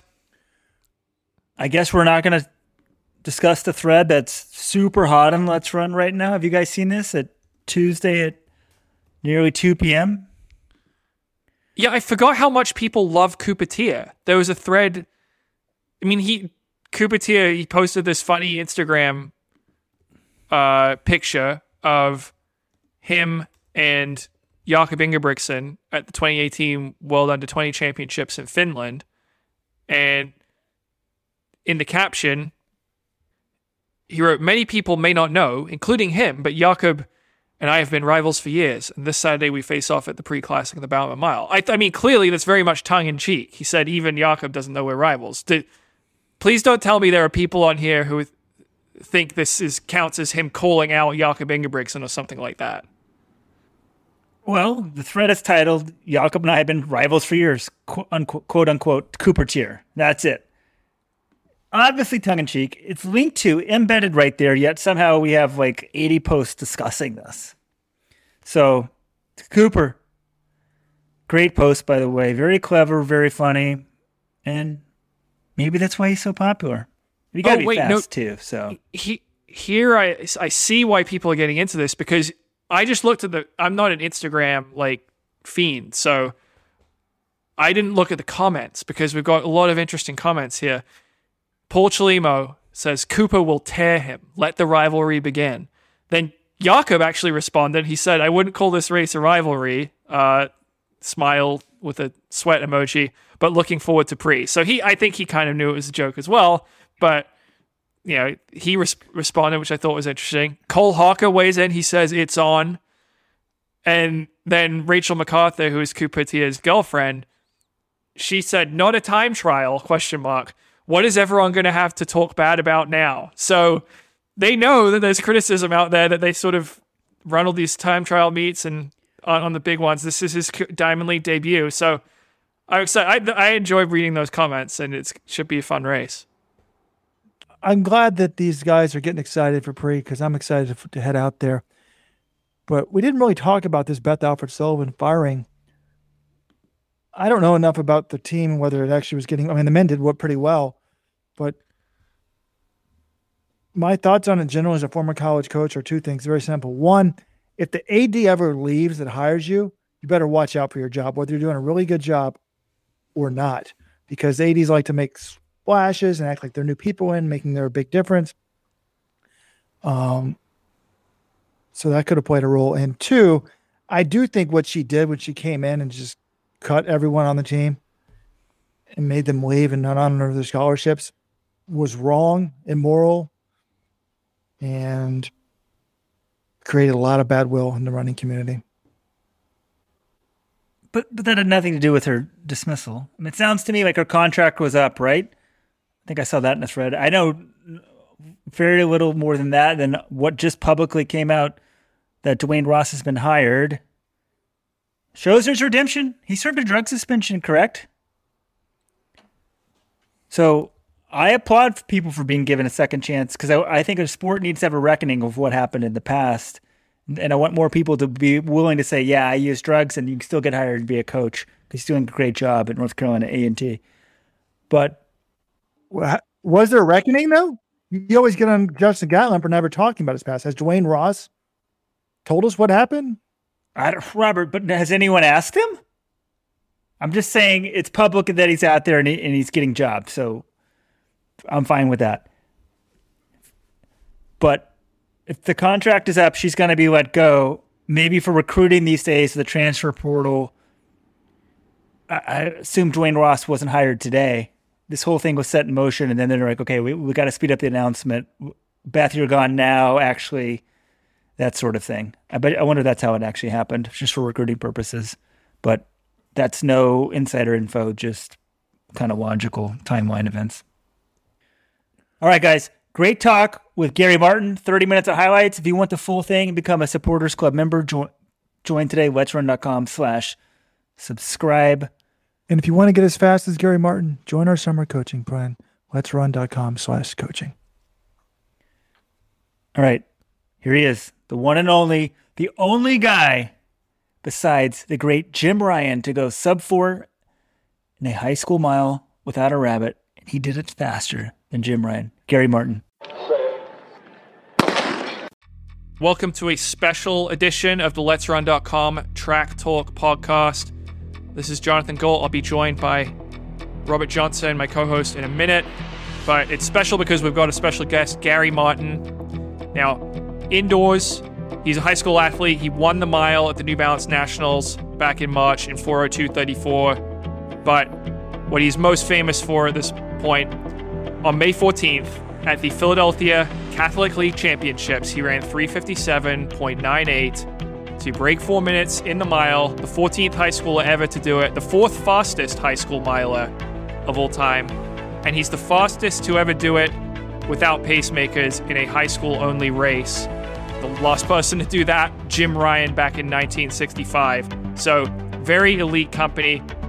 He is committed to run at the University of Virginia this fall and we are very happy to welcome him on as a guest on the Let's Run.com Track Talk podcast. Gary, thanks for joining us today. Yeah, thank you very much for having me. Now, I want to start with the race. I'm sure you've given a bunch of interviews about it, but it's it was one of the coolest things we've seen all year on Let's Run.com. Just going out at your high school conference meet, no paces, going for the record, and you shared this really cool text exchange with your coach Paul Strelekis a few days before the race, and you said, Am I crazy for thinking about trying to break four at PCL champs if the weather is good since the mile is first? And we know that is what ended up happening, but I'm curious, like, what happened in the days in between that, and when did you make the decision that going for sub four in that race was something you really wanted to do? That was a text I sent. I think it was, I want to say Wednesday morning, and the wheels started to turn probably Tuesday night because I had just got done a workout, a tempo workout, and it was one of the best workouts I've had all year, probably one of the best in my life. And I just I felt really strong. And I might not I don't know what an average tempo run is for someone my age or capability. So I don't know how impressive it is. But for me, it was very impressive because I haven't always been the best at tempos. But it was a, a three mile tempo in I think 1430 and then 10 minute jog and then a two mile tempo in like 945 which that was for where where I'm at and like my what I've done in past tempos. That was a big deal for me, and I felt I felt super strong. And the guy I did the tempo with, Paul Matuzak, he was he had actually pointed out like, hey, the weather's going to look nice on Saturday. Any chance you're thinking about going for sub four? And my first response was, no, I don't I don't think so. I'm just going to go out and try to score points for the team. But then after that workout, the more I thought about it, I was like, hey, I, I really think I'm in shape to do it. This is probably the last real chance before states. So maybe I just float the idea out there, see what my coach thinks, and maybe I'll go for it. So, like I sent that text the next morning. But you said we'll see how the weather is on race day. Like, did you have to wait until Saturday morning where you say, oh, okay, it's going to be the day, like, I'm definitely going to go for it? Was there a final point where you're like fully committed to the plan? yeah, I I was fully committed Saturday morning, honestly. I mean, I I had thought I was going to go for it, but I think part of my idea going into it was just like keep it low pressure on myself, both from external pressure and internal pressure. So like don't don't put all this pressure on myself where like, hey, this is like this is a huge race. I've got to break four. Just kind of just go through my normal routine, live my life normally. Like I don't like sometimes before big races, like I'll stress out a ton and like I'll like follow this whole big routine. But I was just like, I'm just gonna go to school that day. I'm gonna come home. I went to another school event that night, came home, ate dinner. Like I didn't I didn't do anything crazy. I just told myself I was I was gonna figure it out the next morning and worry about it then. So I didn't really give much thought to it until the morning of. And we we saw on Twitter, I think you shared the last, you know, most of the last lap. And one of the things Robert and I, when we were watching the race, we couldn't figure out where the clock was. Was there a clock on the infield? Was there a scoreboard, or was there no clock at all? There was no clock at all. So, are you getting splits? Like, do you know if you're on pace or not? yeah, so I mean I had the one split I was getting was at the at the start finish line where there was a I think the St. Joe's prep coach was doing an kind of like a, a form of announcing and he was calling out splits. So I came through 400. I heard him yell 58, came through 800, heard him yell 157 or 158. I forget what he yelled, but because you know, with the extra nine meters, whatever. So I was getting splits from him. And then my coach, Coach Paul, was at the 200 meter mark yelling splits to me. So there was no clock. I was just kind of listening as I went along. So, when you're coming down the home street, are you thinking, I'm probably going to get it? Or do you have any idea how fast you're running at that point? Is this for the last lap, you mean? Yeah, like the, the last 100 meters. Like, normally, if you're chasing that, you could maybe see, like, oh, it says 354, 355, I'm going to get there. But without a clock, do you know how close you are to the barrier? I didn't know how close I was, but if I'm being honest, I this might not to sound cocky, but I I think I I think I knew I had it at about a thousand meters because any other like when I ran four flat, when I ran four oh one, I came through a thousand in I I want to say either two thirty or two thirty one, and I was like, all right, I'm gonna have to kick. Let's see if I can do it. Where for the um for the three fifty seven, I came through in two twenty seven, and I'm like, I feel just as good now as I did in the other two miles, so. I know I have at least a 60 second last lap in me. So at that point, I was like, I, I'm pretty confident I have this um, wrapped up. But let's let's finish strong. Let's go as far under as possible, and let's see what I can run. Yeah, well, you went uh, a couple seconds under 357.98. So, uh, you know, pretty, pretty, definitely very quick time, number four all time in high school is. But did you did you run other events? This is your conference meet. That probably you're one of the top athletes. They're counting on you to score points. Like, are you able to say, "Oh, now I'm going to skip the four by four. I'm tired," or are you running the four by four and doubling back?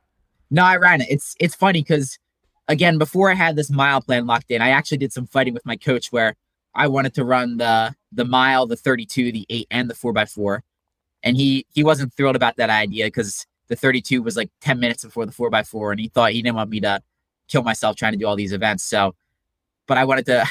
It's it's funny because there's there's one team in our conference, LaSalle, that's always the powerhouse every year, and we kind of expected they'd win, so we weren't worried about first. But we have a good team this year. We thought we might be able to get second, so I was like, let me run as many events as possible, try to score 40 points for our team, and maybe we can squeeze in into second. But the week leading up to it, we had a couple guys banged up who would have scored us points, so they were missing a little bit, and we kind of started to realize maybe second wasn't as realistic. So I'm like, all right, I'll back off it a little bit, but I still ended up running the mile, the 800, and the 4x4. Oh wow! And how? So what'd you split on the 4x4? uh it's funny so i went into it and i i felt really terrible like i was like i'm gonna be lucky to split a 51 i don't i didn't feel great and i ended up running the the best 4x4 split of my life around 49 1 Oh wow! That's and it was it was disappointing though because we ran i think our team finished in 325.8706 and the winning team was 325.8704 so it was two ten thousandths of a second it was like a photo finish we didn't know who won at the end it was like a lean at the line and I, I just lost it, but it was it was a I, I gained us a spot. We were we I, I got the baton in third and I brought us up to second. So it was it was a good leg, but I was disappointed with the finish. so you were the anchor though. yeah, I was the anchor. Yeah. Wow. So it's interesting. When I was, you know, I was in high school maybe, you know, 13 years ago or something. The four by four was something we'd always try to get out of if I had run events earlier in the meet. Is it is it that way on your team, or like we you were definitely were you eager to run the four by four to score these points? It was a mix of both. I mean, it's funny now because I didn't it didn't feel this way when I got into track, but the 400 just feels fun now because it's like, all right, I don't have to run four laps, I only have to run one. Like, let's do this, let's get out of the way. But when you're coming off of a triple and it's the last last leg of the meet, it's definitely like it's it's a mixture because we have a good four by four this team this year. So I'm I'm enjoying running it with this team and really putting down some fast times and climbing our school record books. But at the same time, it's kind of like, hey, third event of the day, I'm really feeling it in the legs. So let's just let's get it over with pretty much. Yeah. Well, you, you may be the first person in history to run a sub four mile and then come back and run the four by four later in the meet. We'll have to check the stats That's on that cool. one. Um, how do you celebrate that night? What did you do to celebrate the 357?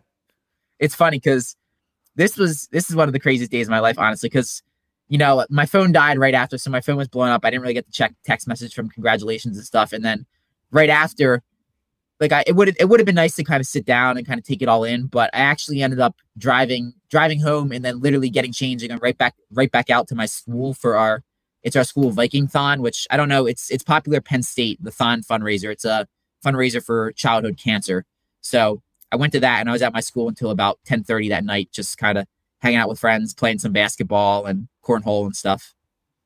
So did ever did everyone know that you'd break broken four and they understood the significance? Yeah, pretty much. I mean, it's especially like a lot of my classmates and friends, like they knew I was knocking on the door in the past couple races. It was kind of like, hey, you gonna get it? And it was it was a big deal when I got it. So it was cool to to walk in and have all the support from my friends and classmates. Hey Gary, let me jump in here. Hopefully my mic's not working. I think that one of the things that's ca- ca- captured everyone's imagination is just how you've done it as a normal high schooler.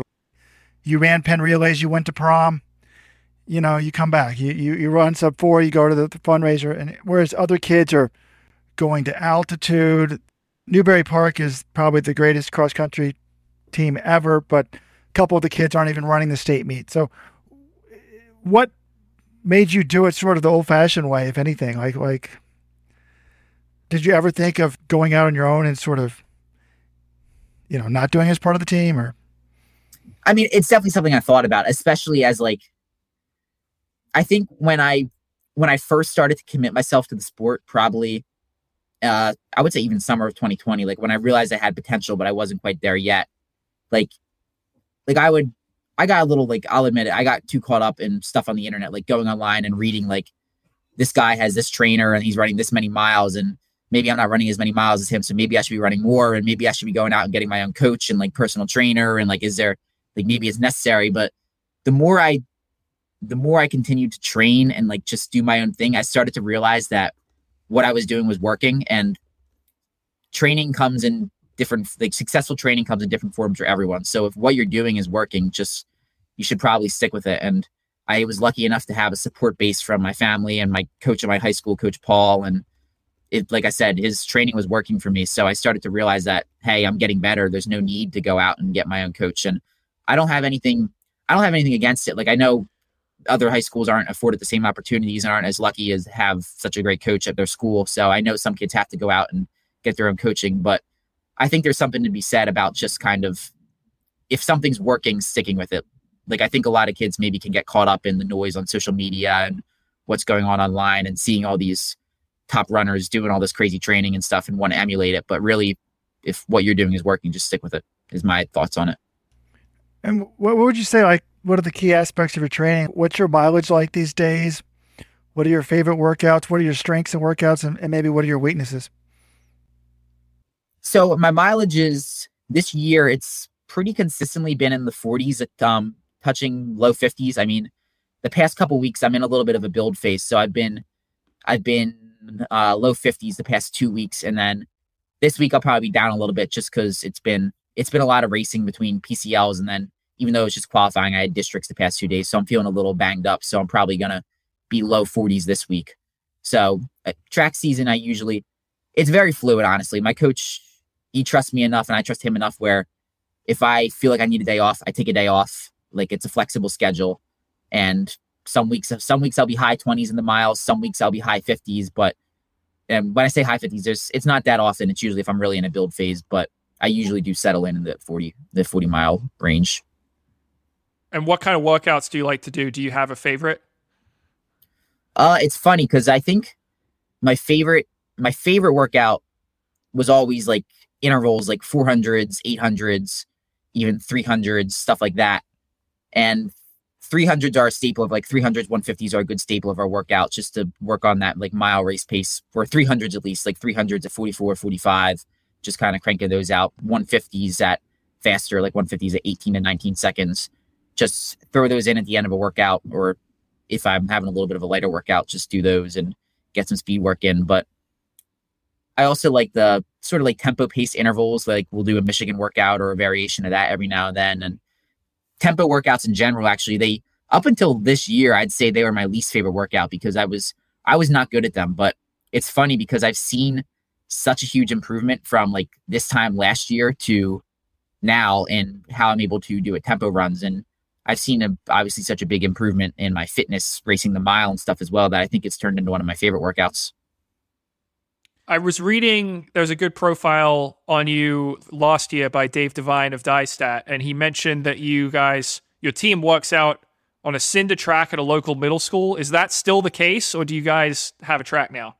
It is. We do not have a track. We our workout a lot of our workouts are on the cinder track at the local middle school. So we make we make the mile run over and we'll do some type of interval. It's it's hard to go fast there. So if we're doing like if we're doing like hard 200s or 150s or something, we do we do them there sometimes, but sometimes we'll also try to get out to like a local track in the area, like Upper Moreland High School or a middle school that has a track. But if we're doing like tempo pace stuff or like 800 or 400 intervals where it's just kind of like getting into a rhythm, we do a lot of that there. Can you describe what it's like to run on a cinder track? Because I imagine most people your age are just used to, uh, you know, a normal synthetic one. How does it compare? It's not fun. I mean, it's funny because I'm I'm definitely not a fan of it. I mean, it's like it's it's funny because I I say I'm not a fan of it, but in in the same in a different sense, I kind of am a fan of it because you feel like you're running really slow and it's not it's not enjoyable for doing like hard workouts, but I feel like it only makes you run faster when you get on an actual track because it it almost feels like you're running in sand in a certain sense, especially the one we run on. Like the cinders are, it's not super compact. Like it's a lot of loose cinders, so it's kind of hard to get a good grip so you don't feel like you're running that fast. But if you are hitting, it's one of those things where like if you're given a pace and you are hitting the pace there, then you really feel good about it because it's not easy to. So do you have a conversion? Like is it a second a lap you think or more or less? What do you think?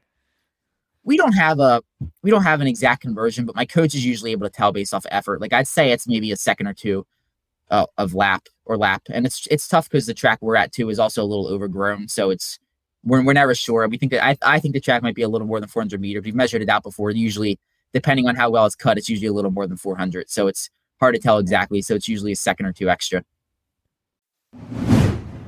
That gets us to the Jim Ryun. I mean, if you add 0.3 of a second, you're basically 358.3, I think, which is what Jim Ryun famously ran at the Kansas State meet. I mean, there's this amazing photo. I don't know if you've seen it of the people jumping up at the finish line. It's one of the best track and field photos. I've seen it. Yeah, that's it's a very cool photo it got us to thinking like how familiar are you were you with Jim Ryun? I mean, does did you even know, have you did you know who Jim Ryun is? Have you have you heard about him?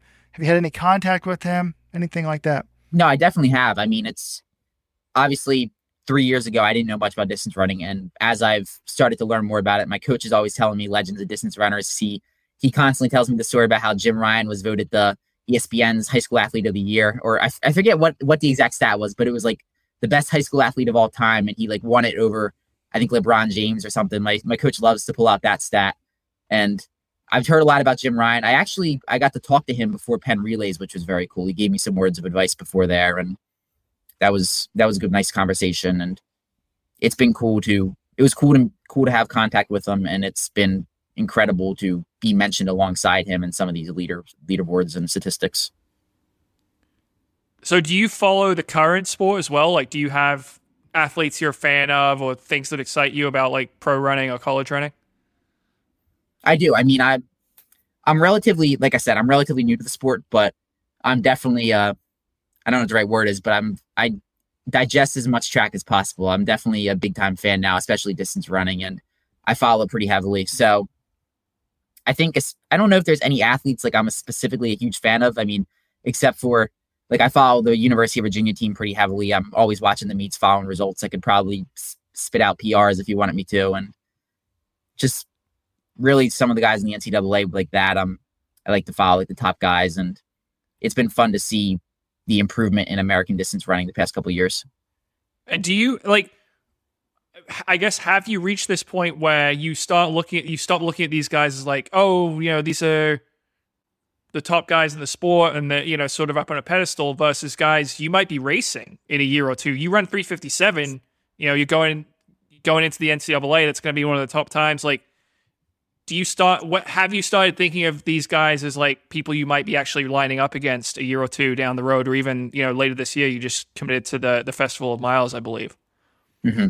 i don't i don't think i have yet honestly it's kind of it's i feel like i'm still processing that and it's kind of crazy to me because i mean one example was i remember going to the millrose games when i ran in the michael blum men's mile and even that like it was like like obviously i knew I went into the race thinking I could compete with all these guys, but just being in like the pro athlete warm up area and like seeing Cooper Teare and Cole Hocker, like it was a it was an awesome experience, but a weird experience. Like I was kind of like, whoa, like it was kind of a a big step up from my normal meet, and I wasn't really, I wasn't used to just being in that position yet. So I think it'll come with time and more racing experience. I'll get used to thinking of myself racing against those guys, and I have all the confidence in the world right now. Like especially after that 357 mile, I have no doubt in my mind I can line up with pro guys and beat them and run really fast. But I think it'll take some time for me to actually see myself up there with the top names.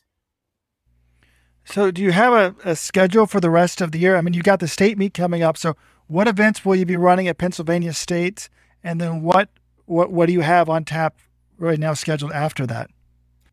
Uh, I'll be running this. This it's a two day meet, so I'm running the 1600 on Friday at PA States, and then the 800 and the 4x800 on Saturday.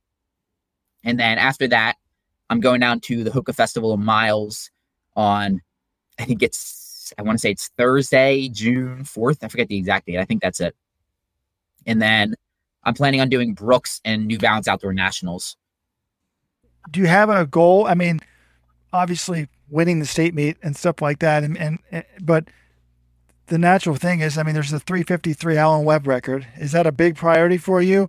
A showdown with Colin Sahlman, who's also broken four this year. Like, what is the number one priority? It's it's funny because I mean, all those like you mentioned those two things, like running against someone like Colin Sahlman or going after the 353, and obviously, like that'd be great. Like if the opportunity comes up, I'd love to either race Colin or go after that mile. But at the same time, I'm I feel like I've learned the past Mm-hmm. month, especially the past two months or so, not to get caught up on one specific large goal and to really just go forward with training, let the training run its course, and then let the performances speak for themselves. So I think that's kind of what I'm going to keep doing. I have a lot of confidence in myself right now. I think I can throw down a lot faster of a mile than I've already run, but I'm not going to stress too much about going about any one specific goal or record. And I'm just going to keep getting better, keep racing, keep racing, keep getting PRs, and hopefully get some PRs across multiple events. Well, I think it's great that you're so into the team. I, I think that, you know, it's just, we always say that the co- you're going to be in college, you know, next year, and the college cross country team that you can't replace that as a professional. Like so many people mm-hmm. are, are missing out on that experience. But it's curious. We were curious, you know, doing some research for this, like why you chose the University of Virginia. I mean, Vin Lananna is sort of a legend in collegiate coaching, but John's got this stat. When he was last winning at the University of Oregon, you were in second grade and eight years old. So the fact that he won at Oregon and then won at Stanford and way back at the day won at Dartmouth, Dartmouth, which is where Jonathan went to school, uh, that may not mean a lot to you. So, how did you get into contact with UVA, and what made you choose choose to, to, to run for them next year?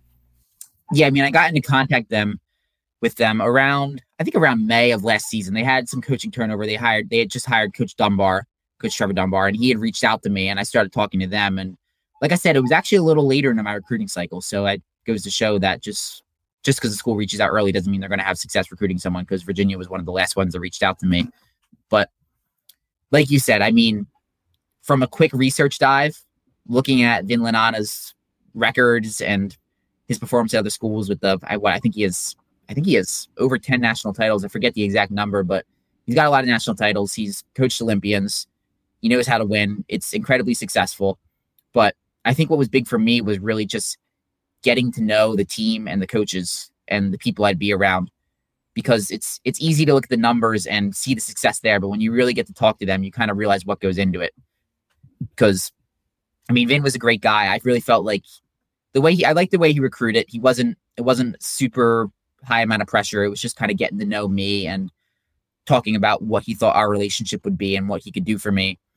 And when I visited, I felt the same way. I met the kids on the team, and it was just it felt like a really great fit, and I felt like I could have a relationship with them where I'd enjoy seeing myself on that team for four years. And same thing with Coach Dunbar. He was he's been a professional athlete, which is cool. He knows how to do it, and he knows what it takes to be on a winning team. But he's really just a great guy, and I felt comfortable being coached by him. I wanted to ask about the glasses because you don't Mm-hmm. see a lot of elite athletes racing in glasses. I know Mexico had a good 800 guy last year, Tonatiu Lopez. He ran in glasses, but it, I think a lot of athletes, you know, who need them just wear contacts. So, why do you race in glasses, and have you always done it this way?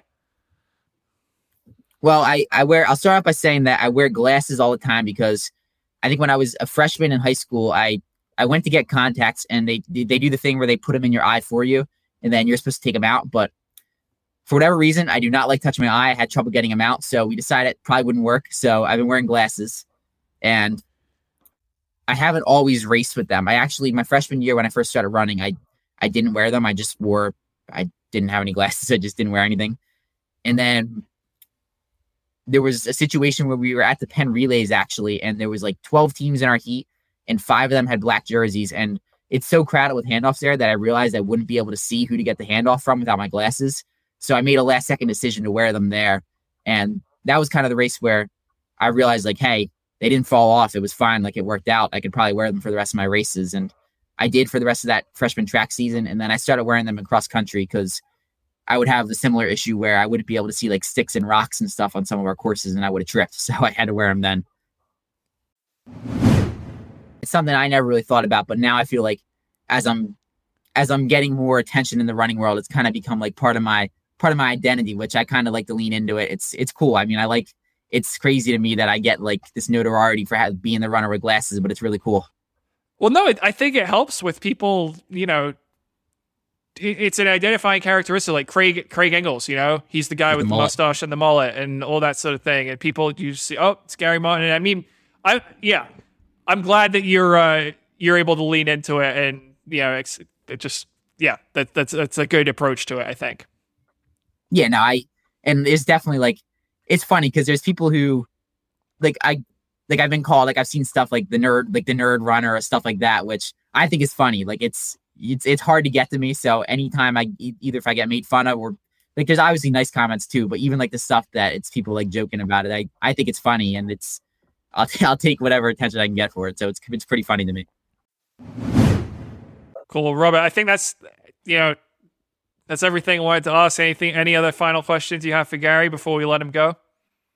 No, unless there's Gary, is there anything we haven't gotten out of you that you want to share with the world?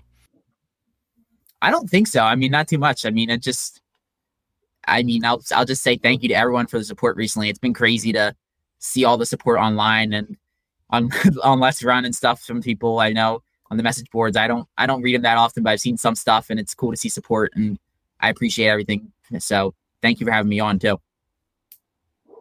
Uh, I'm glad you're enjoying the attention. I mean, there's going to be a few. We, we spent a lot of resources recently trying to moderate better, particularly the high school threats. But with you, it's almost universally positive. like, how could people not love this story? Um, you know, there's so many fast kids. It, it, is kind of weird how you're getting all of a sudden you go four and you're getting so much more attention. But even though you were knocking on the door, and that's what I noticed is when you ran that four five point nine five. I was like, wow, this is pretty impressive. And so I was watching Penn. It looked pretty windy to me. So, and I'm obsessed with the weather. So I was like, wow, he could do it. But the, the beauty of the sub four was no one knew it was happening. It was such a surprise. Yeah, I kind of I like that aspect of it, and it's it's funny because I think the wind definitely played an aspect of Penn relays. I mean, I I don't. It was a combination of that, and I didn't feel as strong in the last lap or so as I did when I broke four. But it's funny because going into Penn relays, my coach sent me a text. I think about three days out about it was we were talking about race predictions and what we thought the strategy should be and what we thought I could run, and his prediction was 357 high on my best day, which Penn relays it didn't happen, but then two weeks later we come back and hey, what do I run? He's right on. He knows you well.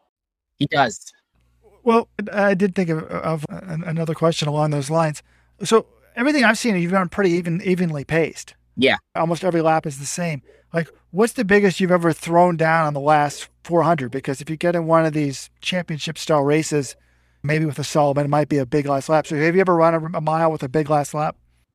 So I mean, it's it's funny because I've definitely I've heard that like from from some people in the sport where maybe it's this thing where can, does does he have this kick where if he gets in a hot race will he be able to kick and hang with these guys and I think obviously even for me it's yet to be seen. I haven't. I'll be honest. I'd be I'd be lying if I said I've been in a big race where I've gone and thrown down a 55 or something for the last lap. But what I can say I have done is I'll just put the numbers out there. New Balance Indoor Nationals when I ran 402, I closed in 57.4, which I were at around there 57 point, which was a pretty good kick for me. And then I ran my district meet. It was a little bit.